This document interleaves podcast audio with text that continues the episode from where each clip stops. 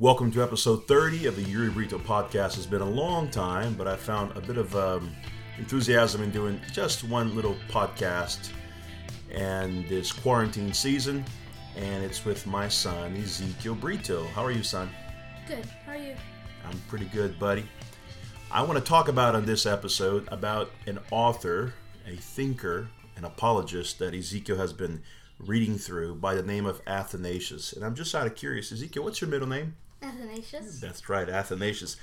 And it's based on a, uh, he's been reading the Christian Biography for Young Readers series, and this is by Simonetta Carr, and it's entitled Athanasius. It's a really great book.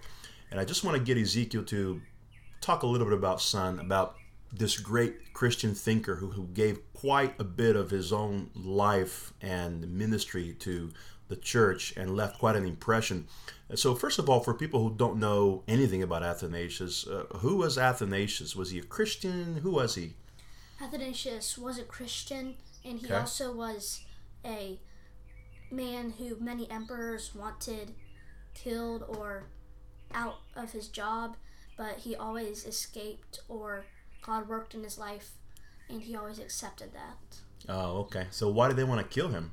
because he would because there was many people who didn't like his his way of thinking Oh, okay. and they did not like how he preached. Aha. So he kind of uh, was pe- uh, the kind of pastor who really didn't care about what other people thought. He just wanted to preach the truth of the gospel, right? Yes, sir. Okay. So how did the world uh, come to know about Athanasius? In other words, how did the people find out who he was?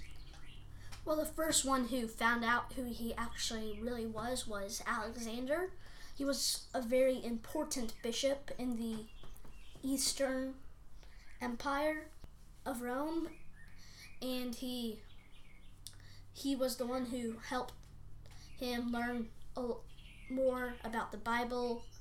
And after Athanasius took him in and helped educate him, he mm-hmm. started becoming popular. When he became assistant of Alexander, he became really popular. Oh, okay. What's there's a little story about um, how he found he found Athanasius, and there's something about him playing with his friends. You remember that story? Yes, sir. He was. It said that Alexander first saw him out of his window, Okay. and he thought that they were playing on the beach. But as he looked closer, he noticed that it, it looked like Athanasius was actually baptizing his friends. And so he thought that they were treating baptism as a game. And so he confronted them. But Athanasius gave good answers. So when he they asked him, so when he asked, so he thought Athanasius was just goofing around, yes. and baptism is a very important Christian sacrament. He thought he was goofing around, but when he asked him, what happened? he realized that um, Athanasius had actually taught his friends the right things, and he was actually baptizing them in a in a good way, and he wasn't treating baptism as a game. Oh, okay. So he was uh, he was acting like someone he would become one day, like a great pastor and a great thinker. Yes, sir. He was already practicing as a kid. yes, sir. Okay. Is there any other interesting story about Athanasius that people might be interested to know?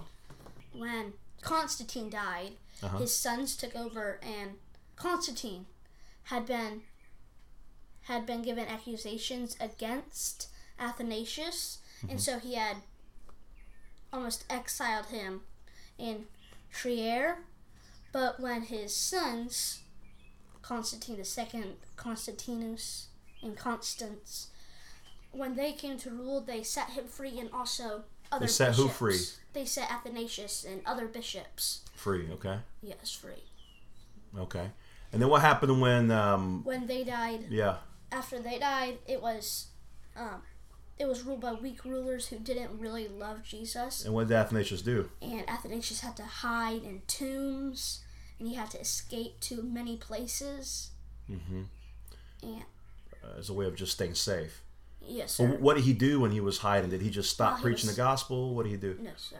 While he was hiding, he always kept writing books Mm-hmm. about his life and some of his friends' life who really loved Mhm. God and about he sent letters to churches he was involved in and he wrote many books about God and his and how he thought.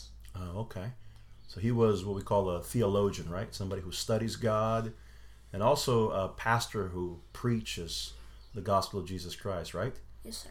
It sounds like Athanasius is very much like the Apostle Paul, who was persecuted, in prison, but none of that stopped him from writing letters and encouraging the church, right? Yes, sir. So when we are in a difficult situation in life, like what what do you what do you learn from the life of Athanasius in your own personal life?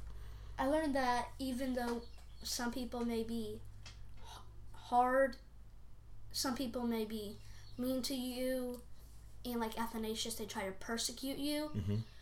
You should um, keep preaching, but and stay strong Mhm. in the faith. Mhm. That you should never give up. Mm, that's very good, very good lesson. Well, Ezekiel Athanasius Brito, thank you for this time. Thanks for joining this podcast. You're welcome.